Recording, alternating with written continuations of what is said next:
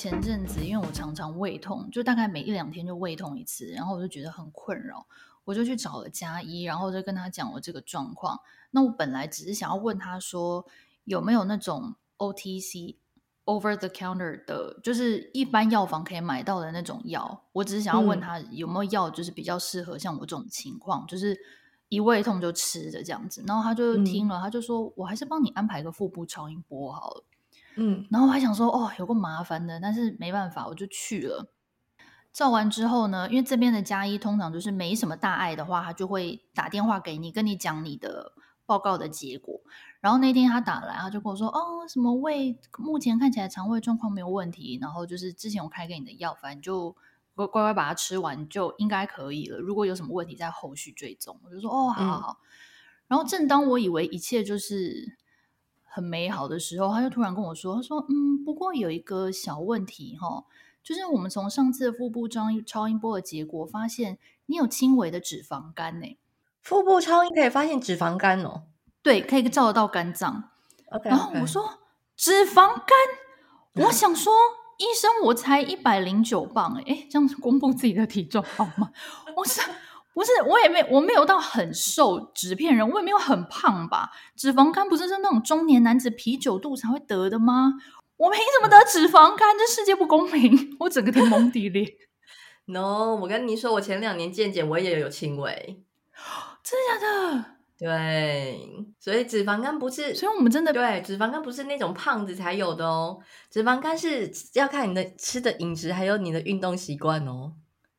哦。好，所以所以大家不要以为自己就是那种没有很胖的女子就不会得脂肪肝，还是有可能。对，现在大家是不是很困惑说，那到底我我会不会得？我我们为什么讲一半是怎么情况才会得脂肪肝？好，我跟你们说，其实我也不是很了解。什么不负责任的言论？在讲一些不负责任的废话。好了，我们去帮大家同整一下，因为我记得之前我的那个体检报告出来之后，医生有跟我讲一些相关的资讯，我去挖出来给大家看。嗯，不过我那天有问那个家医啦，我说那如果像你说我只是轻微的话，我如果注重饮食跟就是呃固定的运动、规律的运动，是不是可以去逆转它，就是变回把轻微脂肪肝变成没有？他说是有可能的。嗯、对，脂肪肝是逆的。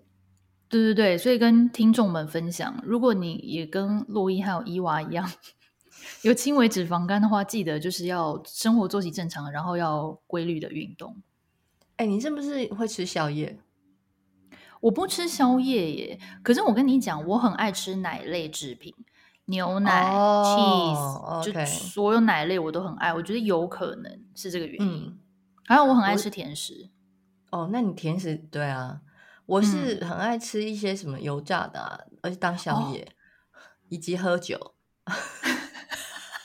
自己讲到心虚，你干嘛露出心虚的眼神？